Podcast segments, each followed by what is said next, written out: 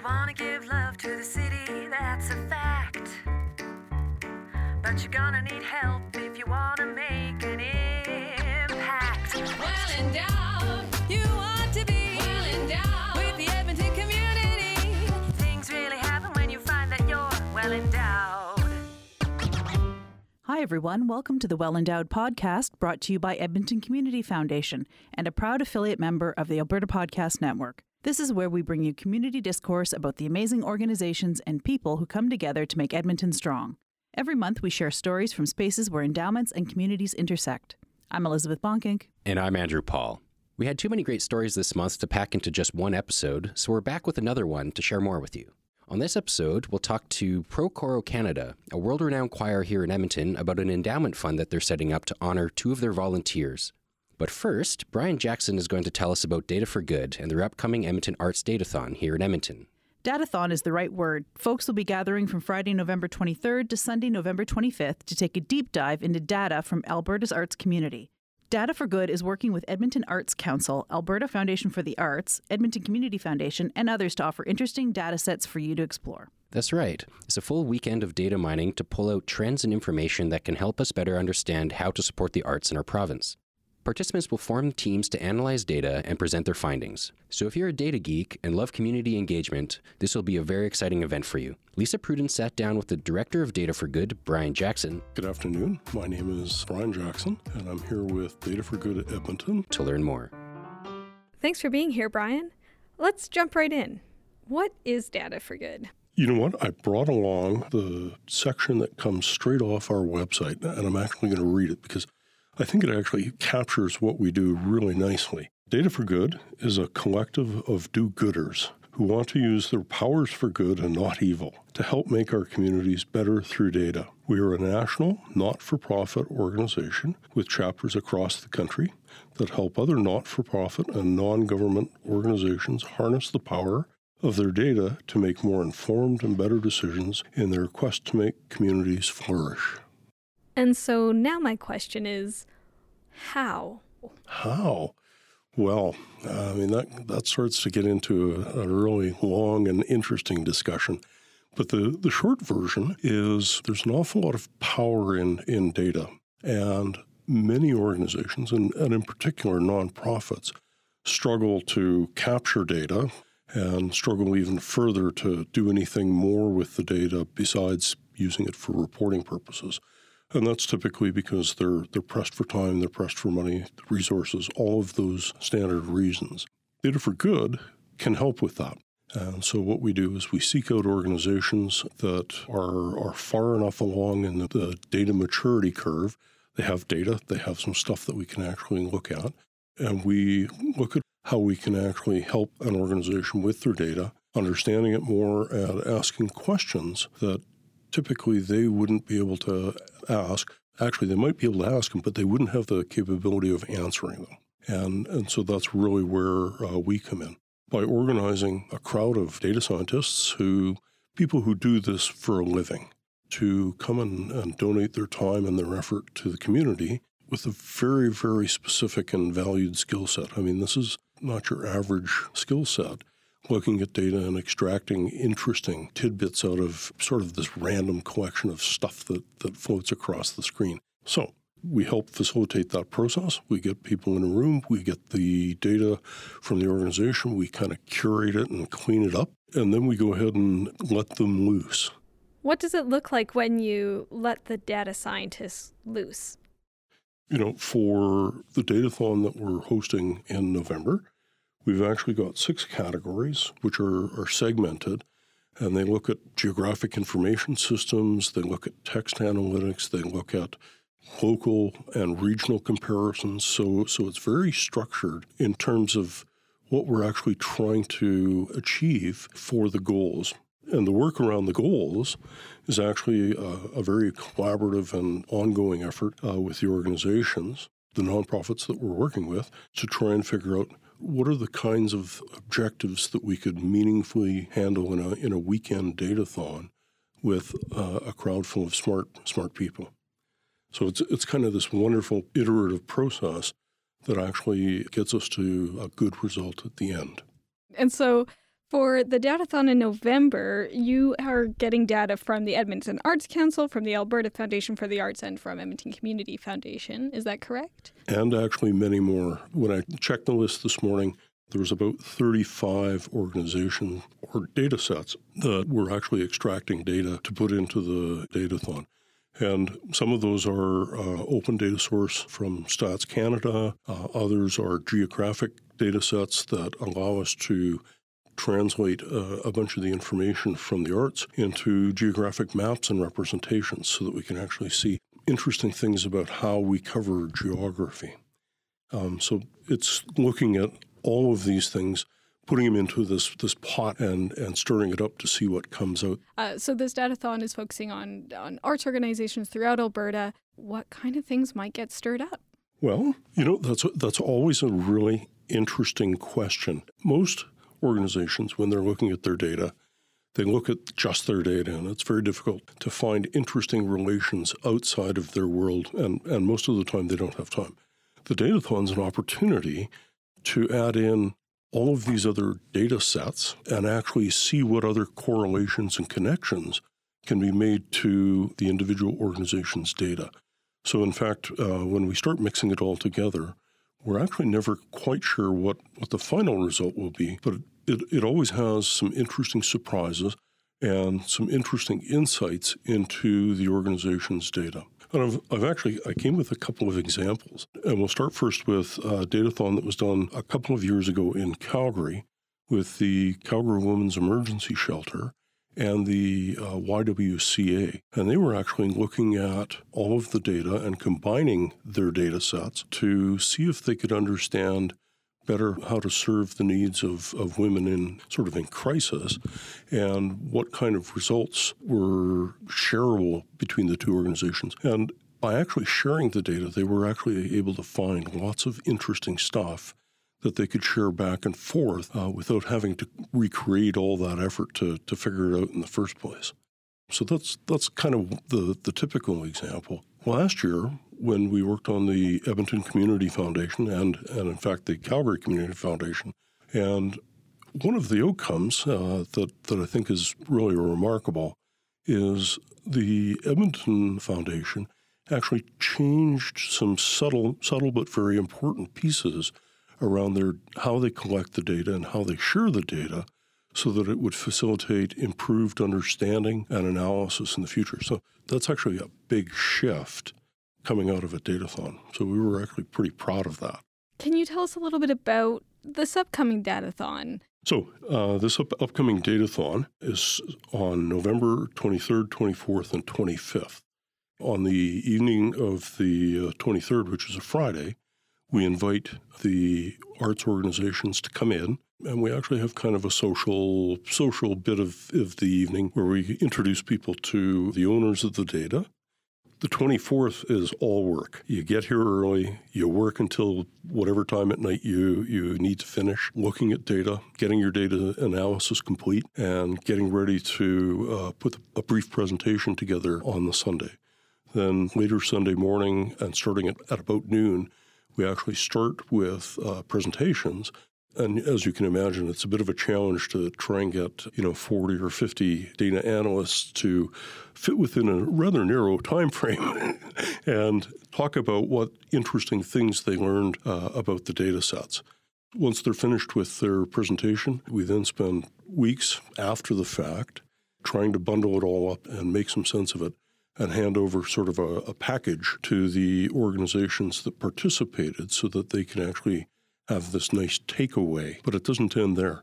What we actually challenge the organizations to is okay, so we've done this work for you. Now, we, we want you to go away, think about what did you learn? What what could you change? And out of all the items, what would you change in your business to improve it based on what you've learned? And then a few months later, we invite them back and say, come and talk to us. Tell us what you learned and uh, we haven't been uh, let down yet. It's a it's a wonderfully rewarding process to see the organizations grow through this. And what's really interesting is the questions they ask when they start aren't the questions they're asking when they're finished.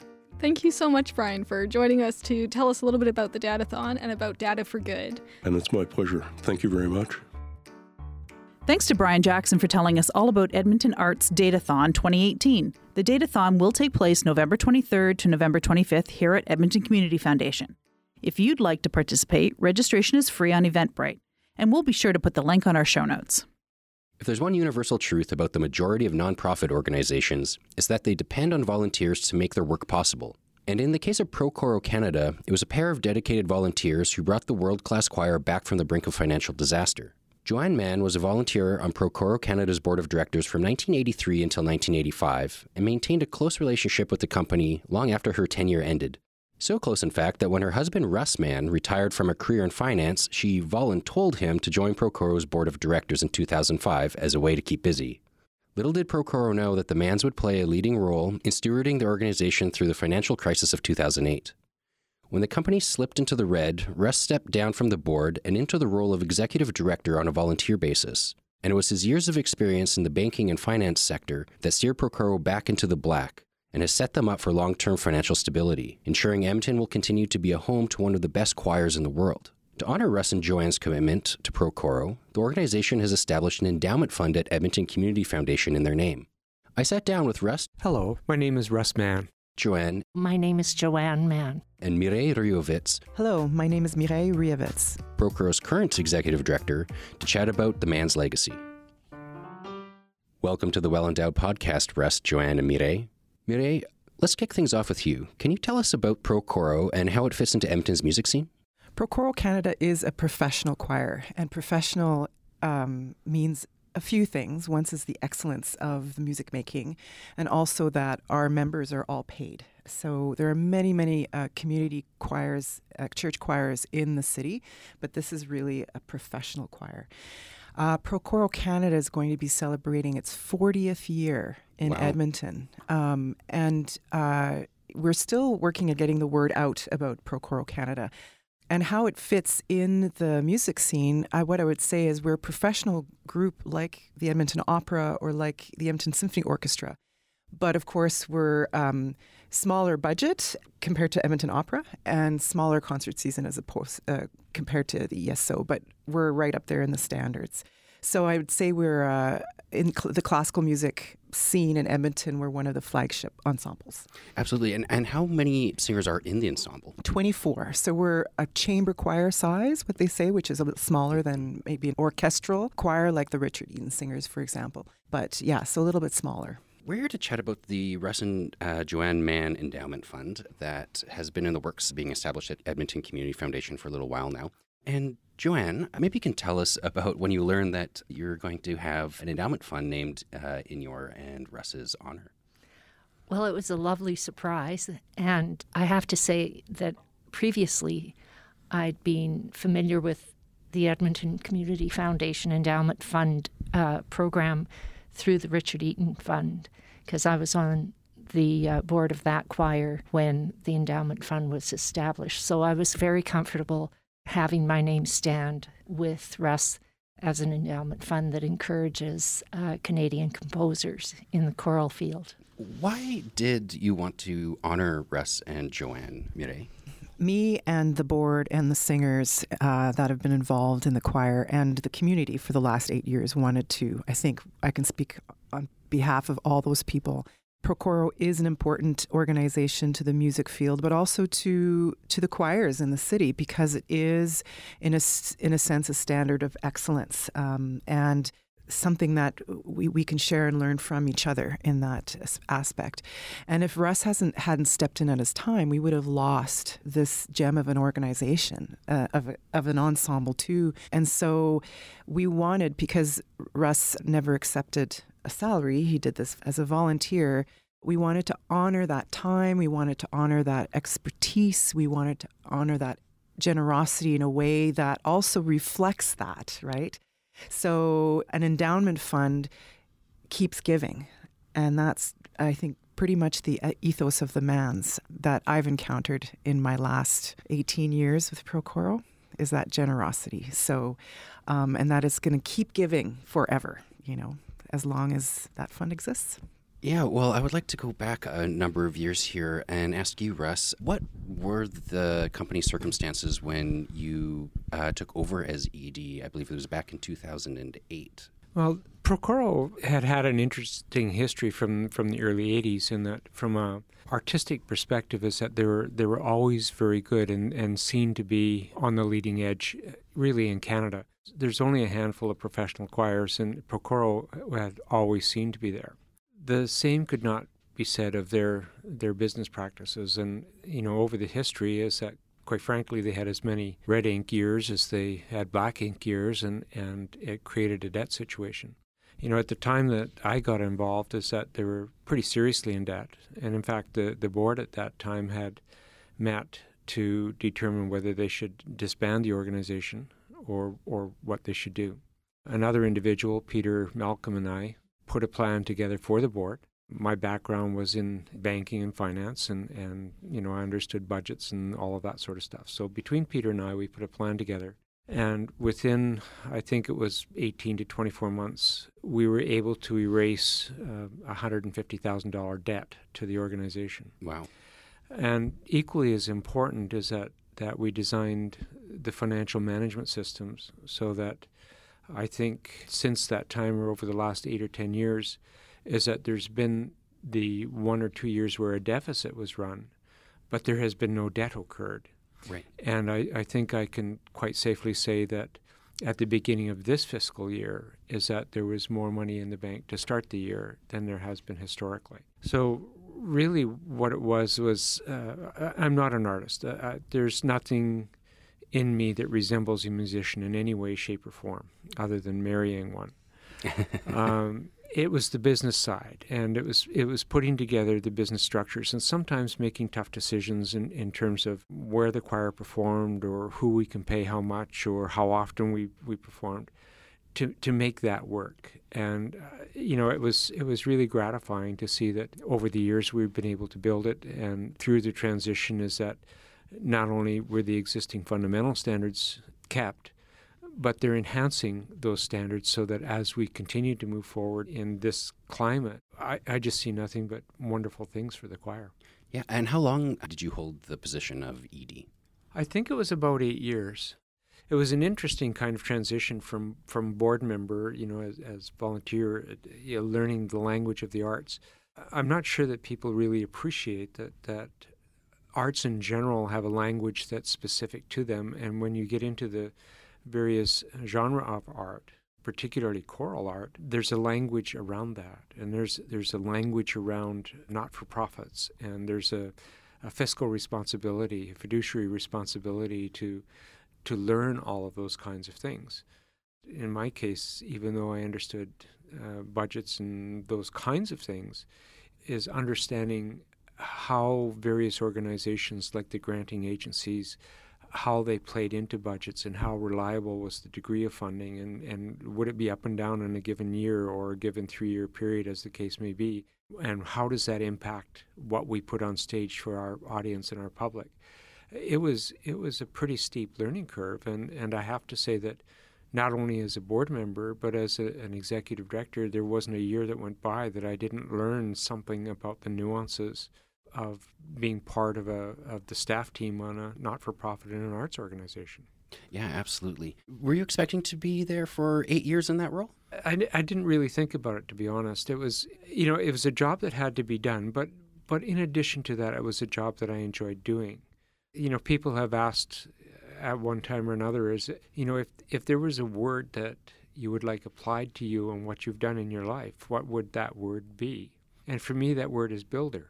Mm-hmm. Mm-hmm. You know, in my professional life in a, in a, uh, in a financial company, is that you know I try to be a mentor to to my team so that you know they would grow in their abilities and their knowledge and things like that.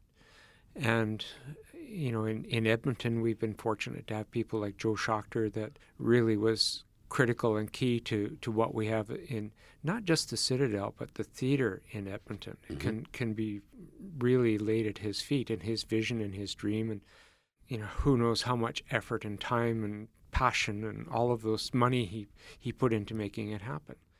With Joanne's guidance, I saw Procoro as a as a similar gem you know, not necessarily as, as well known as, as theater as such, but something that was special and unique to Edmonton, not only just for Edmonton audiences, but could be a vehicle that would allow, I guess, the world in a broader sense to understand that there was a special group of, of artists, of musicians in our city that had the ability to put Edmonton on the map. And as you take those baby steps for that happening, it becomes really quite inspirational. So, one question that usually comes up from organizations that are looking into uh, whether or not to open an endowment fund is why put that money into a fund uh, when it could go directly to operational costs? And what were some of the discussions around why the money would best be suited for an endowment fund? Good question. I don't know whether it was Murray that initiated the idea or whether it was somebody from the board. But Murray and I had had a conversation about the board wanted to do something for us. The, the thank yous, quite frankly, were enough. But there's also an appreciation that the that the board and, and the staff, actually everybody around the organization, wanted to say thank you to Joanne and, and myself for, for the contributions. And really, it seemed that the only answer was to establish an endowment. We were honored by the thanks, but we we're also honored by the, the endowment. And so not only does does the endowment last, the creation from the endowment lasts. And and who knows with with some of the music that'll be created in part from this endowment. It's not big enough yet to be able to support it fully, but perhaps one day it will be. Who knows, 100 or 200 years from now, somebody somewhere in the world can be singing music that was sponsored by this endowment. So, Mireille, could you tell us a little bit about the process of establishing this fund? Uh, maybe a little bit about the endowment sustainability program that Procoro was a part of at Edmonton Community Foundation. Well, that was was like a course um, offered by the Edmonton Community Foundation about endowment funds, and so uh, the ECF really walked us through at first it was really what the nuts and bolts are. What is a fund?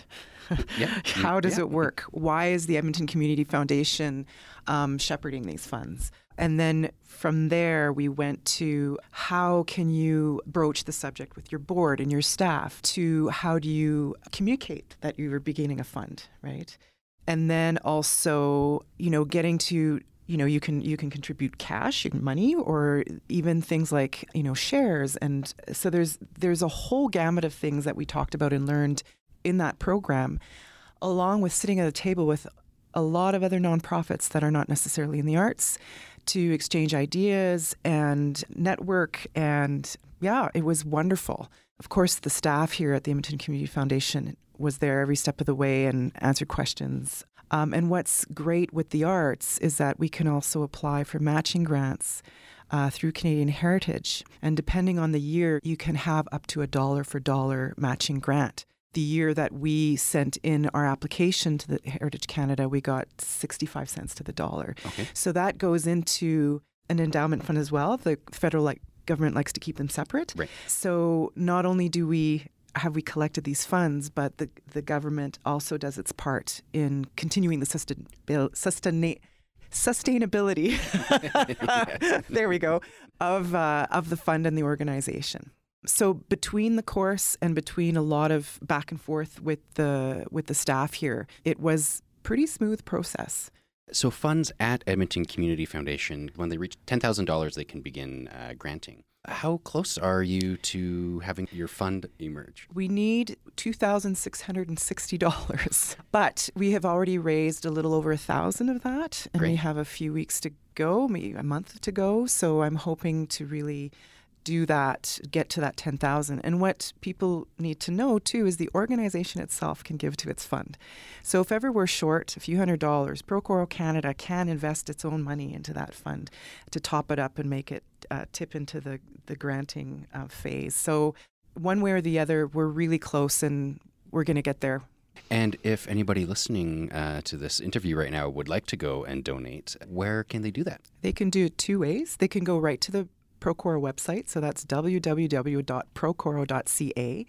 Go to our uh, support uh, tab, and there's a donate to the Russ and Joanne Endowment Fund. There's just a button there, and you can donate what you like, or you can do it through the Edmonton Community Foundation. You can donate through the foundation into the fund. So, whatever people feel most comfortable with, they will get a tax receipt, whether it's from Procoro or from the ECF, and a very warm thank you from Procoro Canada, that's for sure.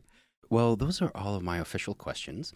Uh, is there anything else that maybe you, you would like to touch upon that we didn't get to? Do you have anything to add, Joanne? I was just going to say there's a phrase often used, I think it's a pop song. It's often used in political campaigns, but don't stop thinking about tomorrow. When you establish an endowment fund, the tomorrows are taken care of. And uh, we, at least I am, regularly shocked at how quickly I've turned from a young person to an old person. and so, with a view to um, to the youth of tomorrow, to the community of Edmonton for tomorrow, it's a good thing to do, and it's not painful, and it's so quickly beneficial to the organization and to the city. And I encourage anyone to donate to any endowment fund, really, but this one in particular. Many thanks to Russ, Joanne, and Mireille for sharing Procoro's story with us. If you would like to donate to the Russ and Joanne Mann Endowment Fund, we'll have the link in our show notes. If your charity wants to start an endowment fund of its own, there's still a few spots left in ECF's next intake for the Endowment Sustainability Program. The enrollment deadline is December 14th, and we'll also include a link with more details on our website. What's next, Elizabeth?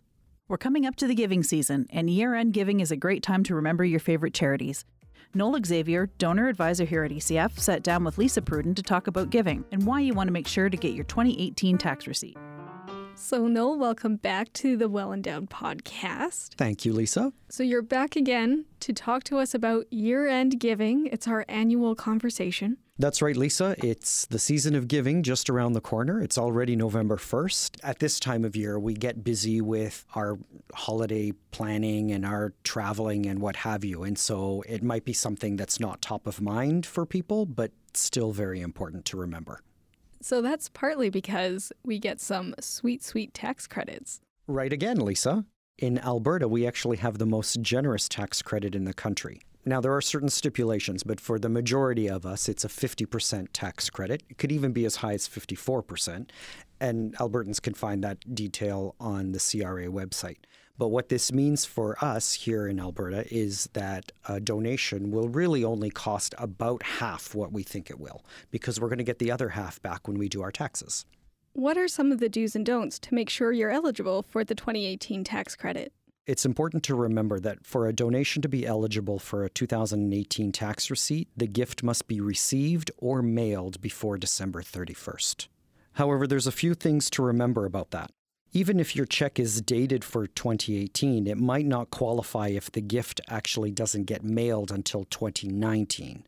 So, don't just drop your donation check in a mailbox on the 31st and hope it gets picked up before the new year, because it might not the postmark becomes very important. Whatever the postmark is on the envelope is the date that the gift will have been deemed to have been mailed. So, if you're waiting until that last week of December, it's best to actually take the donation check into a post office and have the post office date stamp that donation envelope so that you can be sure to get your 2018 tax receipt. So, Noel, what's what's the best option to make sure that your donation gets in on time? Well, to be very sure, the easiest way for donors is to make a gift online. And most organizations these days do have online giving. At the Community Foundation, you can go to www.ecfoundation.org and make your gift right away. And then you won't be disappointed. Can people drop off their donation in person? Absolutely. That's a great idea, too. But organizations may be on limited holiday hours or they may be closed, so you want to make sure that someone's going to be there. For example, Edmonton Community Foundation is closing for the holidays on Friday, December 21st. Speaking of our offices here at Edmonton Community Foundation, what are some of the best ways to give if you're donating our way? Well, we've already talked about uh, the check, right? But not a lot of people have checks these days. So, one of the easiest ways is to make an online gift. And we've already talked about that. But here at the Community Foundation, donors could also donate securities or stocks, and they can also donate mutual funds. But those take a little bit more time. So we would encourage donors who are thinking about making gifts of securities or mutual funds to do so sooner than later. Ideally, no later by December 1st for securities. And really for mutual funds, because they take longer, now would be a good time. So we always encourage our donors to give us a call to let us know that that's what they're thinking so that we can start working on it with them as soon as possible. And that's a great takeaway, too. So if you're planning your year end giving, you want to make sure you're supporting your favorite charity. You want to make sure you get your 2018 tax receipt, contact the organization you're giving to, and see what works best for them. That's right. Excellent. Well, thanks so much, Noel, for coming in again to tell us about your end giving. You're welcome. And I'm uh, I'm going to try real hard to get my donation in on time. Me too. Thanks again to Noel Xavier for joining us. If you have any questions about how to donate to Edmonton Community Foundation, please do not hesitate to reach out to our donor services team at ecfoundation.org, and we'll be sure to have some links in our show notes. And that brings us to the end of this episode. Thanks to all of our guests for sharing their stories with us. And thank you for listening. We hope you enjoyed it. And if you did, please share this episode with your friends and leave us a review on iTunes. Leaving a review is a big help for us, and we always appreciate your feedback. Thanks for hanging out with us. I've been your host, Elizabeth Bonkink. And Andrew Paul. Until next time. The Well Endowed podcast is produced by Edmonton Community Foundation. And is an affiliate member of the Alberta Podcast Network. The show is edited by Lisa Pruden. You can visit our website at thewellendowedpodcast.com. Subscribe to us on iTunes. And follow us on Twitter at the ECF. Our theme music is by Octavo Productions. And as always, don't forget to visit Edmonton Community Foundation at ecfoundation.org. Well endowed.